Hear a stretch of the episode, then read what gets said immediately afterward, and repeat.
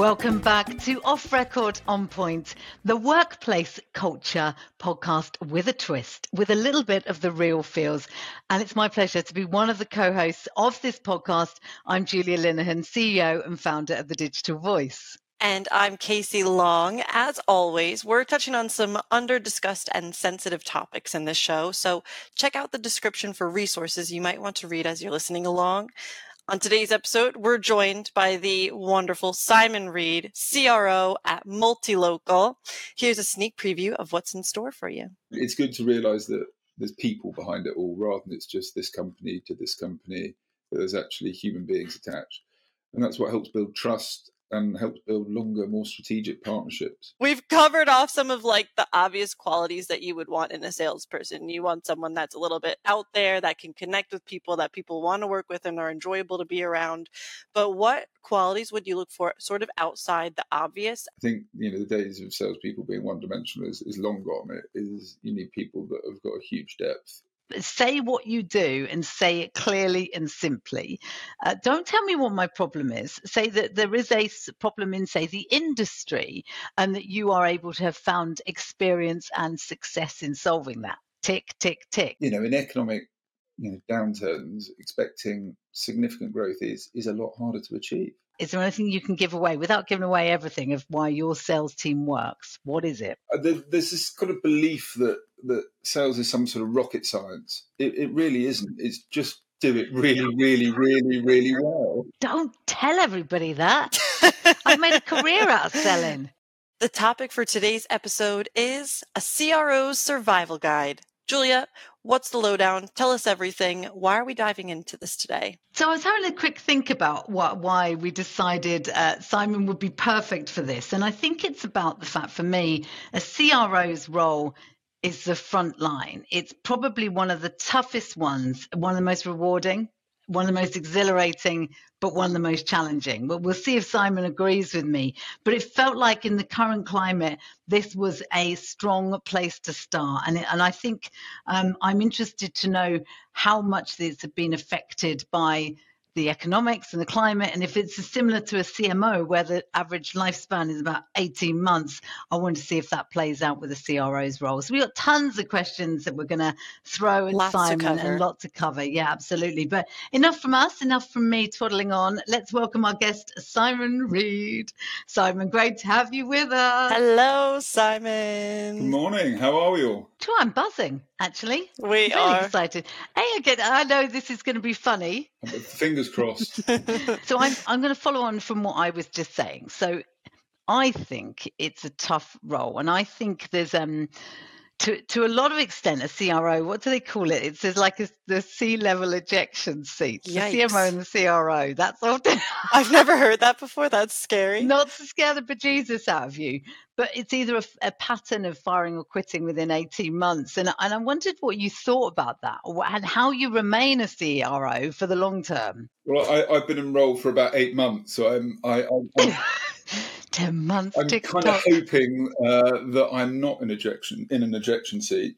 Um, fingers crossed. Fingers crossed. I mean, it, it, it can be a challenging role, um, but it's also, I think you touched on it in your introduction, it is an incredibly rewarding role. I mean, the job is very clearly defined by measurement. You have to deliver revenue and profitable revenue, and there's clearly a target on your and your your team's heads. So basically, to be successful, you need to overachieve that, amongst lots of other things. Um, and you know, but that's part of why it's an exciting, exciting role, is because you've got those targets, you, you've got to achieve them. It, is it harder now than say, I don't know, God, what we've been through? You've been through it really in the last few years. Is it is it tough now? No, it, it is harder um, because there's less money in market, and everyone is fighting harder, you know, for that for that for that revenue. But you know, if you've got a good team that's motivated, if you've got a good product that you know you're taking out that actually helps customers and clients solve their business challenges and needs, you know, there's a place for you. You just have to run at the wall harder, but um, it also makes it um, it also makes it more pleasurable when you win. Um, and if you if you put all the time in now, you know, cycles happen, right? So it will get to the point where the good times come again and um, then you're in a better place because you've made all that effort, you've put all that time and energy in, and then you'll yield that those results later. But I mean, Multilocal is quite unusual. We're one of the few people that seem to be having quite a lot of success at the moment. I mean, we are significantly up year on year, about fifty-five percent, which is you know fa- fairly fairly major. But again, that that's largely to do we're, we're solving problems for you know our clients and our agencies. So if you've got something good that what that's needed and works, then it will be okay. But it is it is there's a bit more treacle. Simon, you mentioned that you you've given away a little bit of your secret sauce that the team run at a wall, but it's also about the fact that Multilocal is actually solving problems and, and providing solutions, and that's why you're bucking the trend. It's got to be more than that. Is there anything you can give away without giving away everything of why your sales team works? What is it? We spend ages, you know, recruiting people we think are perfect that have got that energy and, and enthusiasm and spark, and and that's what helps running at the wall. Because in Multilocal, we're not only we're a relatively new business to market, we're also quite a new solution and curation. So you need to have a sales team with a real energy. So it feels like all the technical stuff that you guys work on when you're in those sales roles, when you're in a CRO role like yourself, sales, overseeing sales teams, is it still that, you know, be kind, be human and leading empathetically, would you say those things have all stayed consistent and still ring true? Yeah, I mean, we certainly want decent people that uh, have intelligence and empathy and, and, a, and a good people to do business with. Um, we certainly want all that. I mean, ultimately, we just need to be better than all of the competition. Mm. If you are, you know, more timely, if you are quicker on responses, if you're understanding the problems that clients have better, then you will succeed better. I mean, I, there's this kind of belief that that sales is some sort of rocket science. It, it really isn't. It's just do it really, really, really, really well. Don't tell everybody that. I've made a career out of selling. Do your job really well, and you know if you've got a decent product and offering um, and proposition, then there is no reason why you can't survive, can't buck trends. I mean, it, it is challenging out there, right? You see a lot of big companies, and some of their reports, the financial reports, have not been great. Don't want to call them out specifically, specifically here, but you know, you have to start questioning: Are you approaching things correctly? The joy of our company is we're still you know, relatively small. It's about 150 people globally. You know, we can be nimble, so we can we can move and adjust quickly, and we're not sort of stuck in a way of doing things. Um, you know, obviously there's all the rigor on numbers and forecasting and all that sort of stuff that you would you know, expect of a sophisticated sales operation, but it's people led. 100% people by people i would call Multilocal and others that are doing well you're doing well because you're not beholden to the suits you're not beholden to the numbers mm. or the, those that have, those that have decided to go on an ipo um, again naming no names aren't exactly having a good time of it and i think there's a lot of people there is this feeling within companies that you've got to, that the elixir is this IPO. And I, I disagree. As somebody who's a, a independent, I see their value in that. That I know James, you, Robin, Dan, you get to make the rules. That's got to play a part. It, it, there is there is a luxury that you have by having no PE and VC money yeah. in the business, where you can make decisions that you think are right for the long term of the business that's you know that's 100%. The other the other point I would kind of add in is there's a lot of the CRO needs to be very uh, needs to be uh, setting the expectations of the business. There's a lot of companies out there, um, certainly multi-market ones potentially led from the US, where the expectations aren't aren't right and realistic, which then creates a whole host of problems as they cascade down, and targets are being you know missed. You, you need to be growing and you need to be growing as much as possible, but you have to have an element of realism about what you're asking people to achieve. Um, you know, in economic you know, downturns, expecting significant growth is is a lot harder to achieve. I think that's what makes it really interesting. That I think the salespeople are the unsung heroes. Now, salespeople I'm going to I'm going to offend so many people here. We're on a par with the with recruitment consultants and estate agents as far as the pecking order of of not of going yeah. Whereas I've been a salesperson since, as I said, coming into my thirtieth year. I'm born and I was I wanted it. I wanted to work in media sales. I actually love it. And in the quick fire round, just to give you a heads up, Simon, you're you're going to experience what I the exact interview questions I was asked 30 years ago. But I loved it. I couldn't get why other people weren't jumping at the chomping at the bit to get into sales. But it's not perceived as an industry you want to go really proudly declaring I'm a salesperson. I say bullshit to that because I think it's really exciting. What I think needs is is the training. It's training. It's it's that find out, show how. It's understanding that you need to ask the questions and then you need to show why you can solve a problem. That's my way of doing it. What's yours? I think it depends on what you're selling. If you're selling something that solves problems and makes people's lives better and easier, gives them better performance, helps their businesses grow, that's not a bad job to be in. If you're selling something you don't mm. believe in, then it falls onto the lower end that you describe with you know those other professions that can be and, and there's good and bad in every profession yeah lovely professions all respect to be fair there. i'm going to get absolutely crucified um, by ed steer Steer is a good friend of mine but but i think i think if you're selling something that you believe in and you think is adding value and and you know something that's going to make things better that's not a bad job to be in and you know, it's you know, there's an education piece, there's a relationship piece, there's a solving problem piece, and, and that's kind of how I see sales. You're segueing into a question that I would actually like to put to both of you guys unintentionally. Oh, God, Kasey. So Julia talks about the question she was asked in the, her interview way back when, or not way back. It was uh, it was very recent. And Simon it was pretty much way back. Simon, we've covered off some of like the obvious qualities that you would want in a salesperson. You want someone that's a little bit out there, that can connect with people, that people want to work with, and are enjoyable to be around. But what qualities would you look for, sort of outside the obvious, and currently, apart from all the fun questions that we're going to hear later, what do you think the process of finding them is and what really contributes to their success being on a wonderful team like Multilocal or anywhere? Oh, good question. So, so they've got the energy, they've got the personality. Um, it's useful if they have a network that they've worked previous places before, so they can tap into that relatively quickly. Numerate um, and an ability to kind of tell a story and an ability to problem solve. You know, the days of it being, you know, just a print ad someone's trying to sell to it being a tech solution which is multifaceted, you know, bringing in, you know, data inventory in different ways through different platforms. There's a lot of technical know-how, like the sophistication and uh, your understanding of what you're doing and what the market needs has had to move on significantly. I think you know the days of salespeople being one-dimensional is, is long gone. It is you need people that have got a huge depth um, and can and can solve problems really.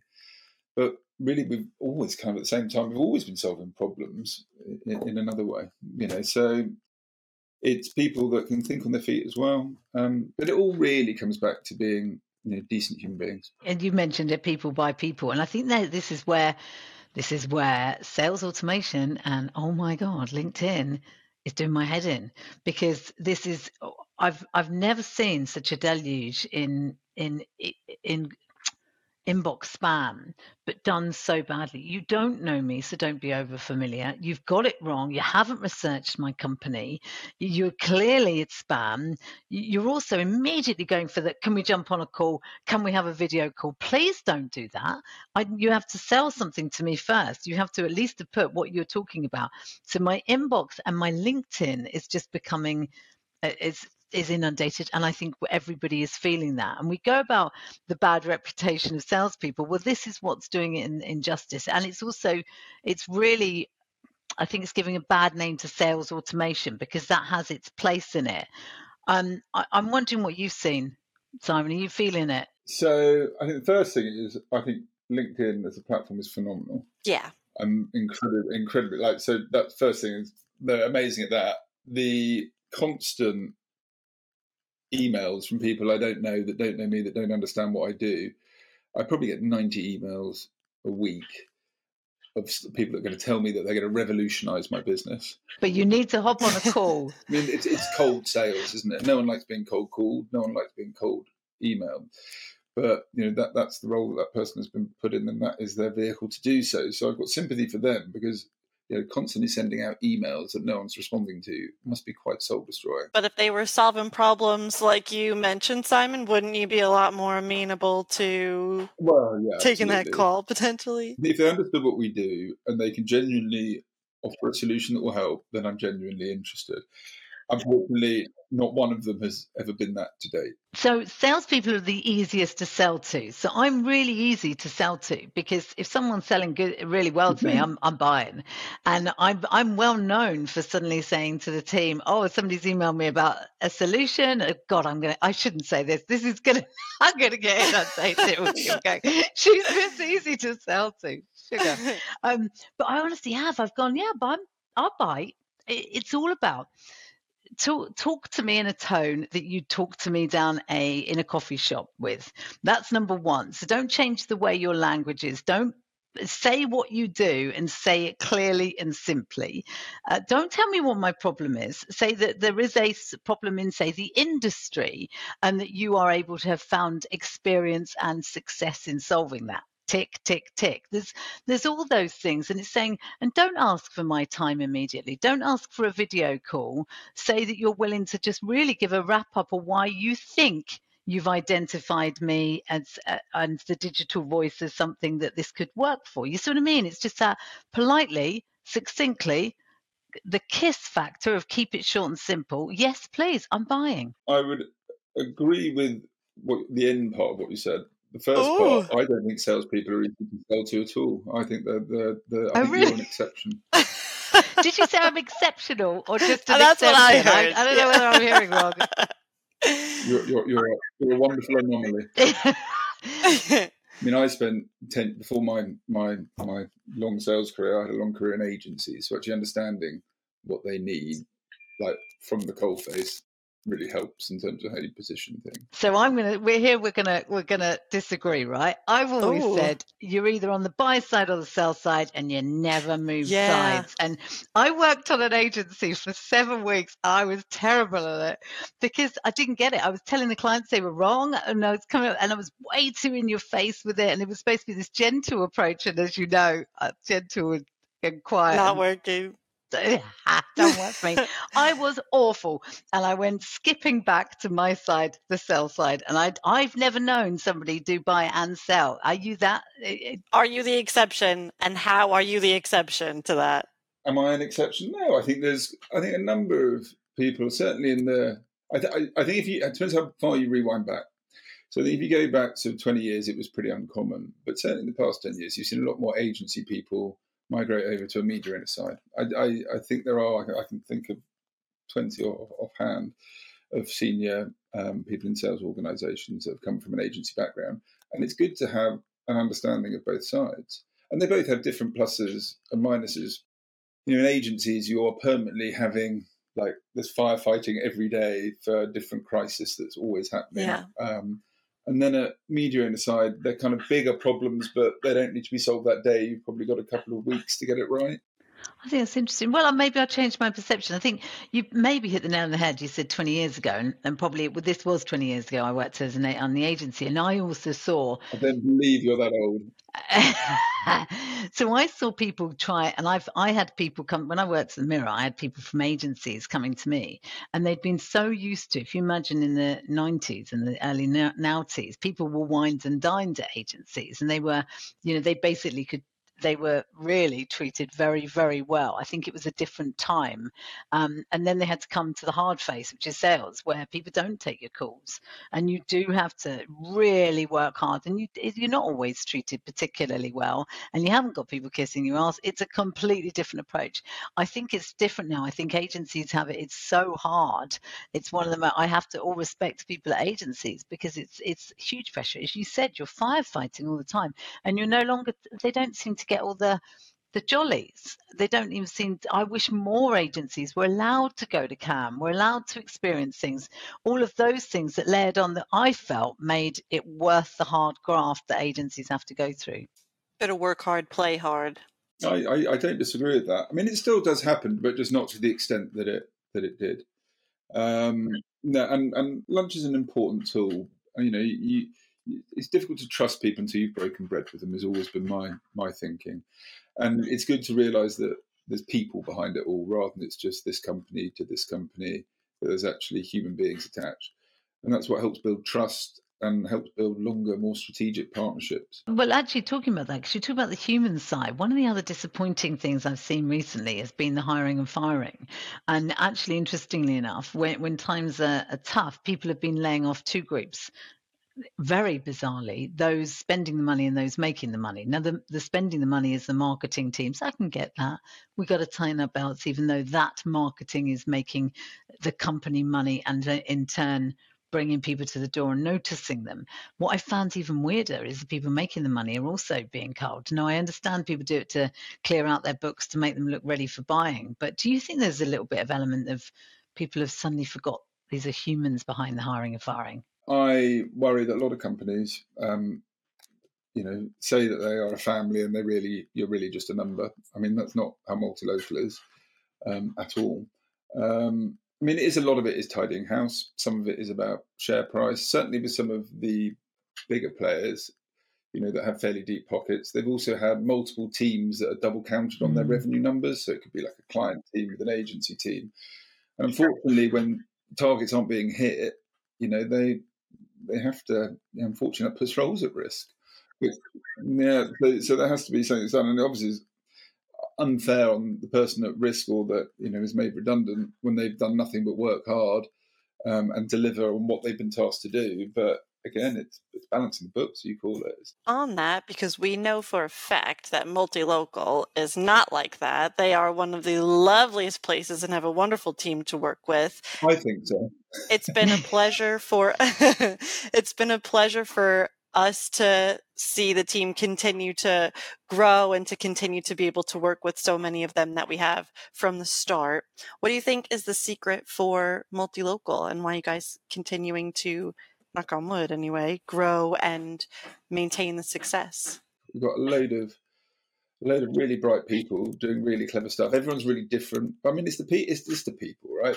Why is it a special place? It all comes down to people. Everyone's different. Everyone's given enough space to to go and excel. Mm. You know, to get through the interview process, you know, it's it's quite difficult to do, um, and we really spend a lot of time making sure that they bring something different, that they're a genuinely decent human being, and that's who we want to work with. Obviously, present company a bit of an exception, but everyone else there, I can absolutely guarantee is. is um... you, mentioned interview process, so you, I think, would fly at the interview process that you currently do now. But we wanted to test you out with something. This is totally for our pleasure and our and our listening audience's pleasure. Do I need to be scared about this? Maybe get like like a water, or something for your nerves. Do I, do I have to answer each question, or yeah? If you want to join my team, so so for everybody listening, back in 1995, um, when I went for my media sales interviews, and a lot of people there, there are still people around that were like me. You'd go to the big publishing houses of Centaur, Haymarket, Dennis Publishing. Dennis was where I landed at, and you would get a group interview, and then an, and then the second interview would be um, again, inane questions asked. It was all about how quick you could answer some absolute nonsense. So I thought it'd be funny for us, less for you, to answer the one, two, three, four, five, six, seven. Wonderful. Already, already excited. so I'm really excited and pumped. Okay, are you ready, Simon? So welcome to the interview. You're you're here for a roll out the digital voice as our chief salesperson. Alonso Kasey, are you excited? I'm ex- I'm I'm thrilled to be interviewing you today, Simon. It will be a pleasure to have you on the team. so Kasey's going to be listening to the answers and we'll decide if you get the job. Are you ready? Are you set, Simon? I, am feeling deeply comfortable. i um, ready to go. Perfect. If you were in a hot air balloon, who would you want to be stuck with? Hot air balloon. Um, are we a, a balloon like festival like the one in Turkey? It, I, in the interview, I didn't get specified location, Simon. You don't get to ask questions. Um, I will put my wife and two children in there so we can share the amazing experience. that's a very good answer. Wonderful. I would tell you that's nice. There is a softer side to Simon Reed. Amazing. Okay. Which three famous people would you like at your dining table? Uh, and you can choose famous industry people, or they can be just generic famous people. This all tells us something ooh, about you. Yes. I will say uh, the, the cast of eight out of uh, ten cats does countdown. That's amazing. That is good. They're, they're, they're all hilarious. Bring Sean Lock. That was Yeah, it. So do you know what? This is they, so Mm. far he's doing well, Kasey. This is a good indication he would be an excellent salesperson. I'm liking it so far. You're liking it. You're doing well. Right. Number four. What animal would you be and why? What animal would I be? And then I'm going to tell you mine. Um, I will go for an eagle so I can get in the sky, and I'll go for a dolphin so I can get in the sea. Oh, Mine was when I got asked this 20 30 years ago. I said I'd be a goldfish, so I'd lose my memory every 10 seconds and I'd never be bored. The one of the girls in the group interview that got asked that, she went- said I'd be a wasp so I could sting people. Lo and behold, she Oh didn't my get the job. gosh. So that's why we ask these questions because it, it's really telling as to what people say. Right, next question. You're out for lunch with clients. Do you order a soft drink, a beer, or a wine? Uh, ooh, uh, I will go. It's Thursday that makes a difference. It's Thursday. or Friday. It's gonna be a long lunch, so um, let's go for red wine. A nice, a nice Bordeaux. Oh, lovely. By the way, the reason that question was asked back in the 1990s, if you said soft drinks, you wouldn't get a role. And I'm now obviously involved in running Spill, and I'm very, very sorry for all those I interviewed that I discounted because of their sobriety. Terrible. We've moved on from there, luckily. Uh, next question. This is a really important one we used to do the quick fire round then. What do you think a salesperson should use more, email, phone, or video? And what do you prefer? Uh, none of the above in person. In person. Oh, Nicely done. He's doing very well. Final one. Love it. And this this was not a question I got last. This is just one specially for you. Simon Reed, emojis. Discuss your hatred for them. I, I, I don't think I hate them. I, I think that I just don't see a place for them in, in the business or professional world. Um, it basically might indicate like a lack of vocabulary. so many social media experts answer breaking. For children, um, absolutely fine. My kids use them, you know, hashtag smiley face. There's no hashtags and emojis. Yeah. On that hashtag bombshell, shh, that's a drop mic emoji moment. Kasey, did he get the job? Uh, congratulations, Simon. It will be our pleasure to extend a formal offer to you. Please watch your inbox for the email following this podcast recording.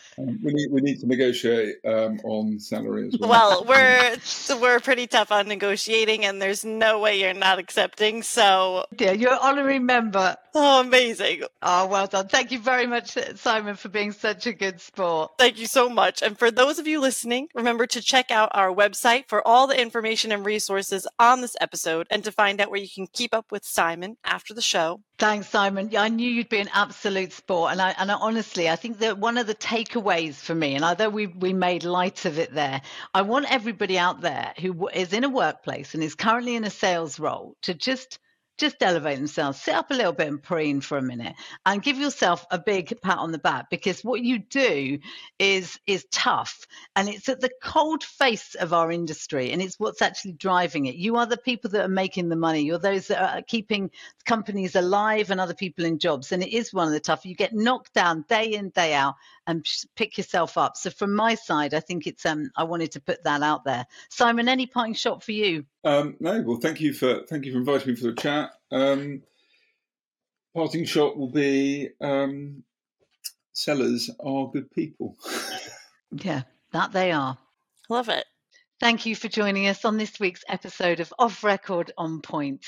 Next week, we'll be joined by the one and only Jules Costenskild, Head of Mentoring and co lead of Neurodiversity at Bloom. We're going to be diving into all things toxic workplaces and how to avoid them. But until then, I'm Julia Linehan. And I'm Kasey Long. Enjoyed the conversation? Reach out and let us know by rating and reviewing on YouTube or on your favorite podcast platform, mine Spotify. And be sure to follow to never miss an episode. Don't forget, you can also stay connected with us at www.thedigitalvoice.co.uk and across all of our socials. Just look out for The Digital Voice. Please join us again next time for another undercover industry deep dive, all off record and always on point.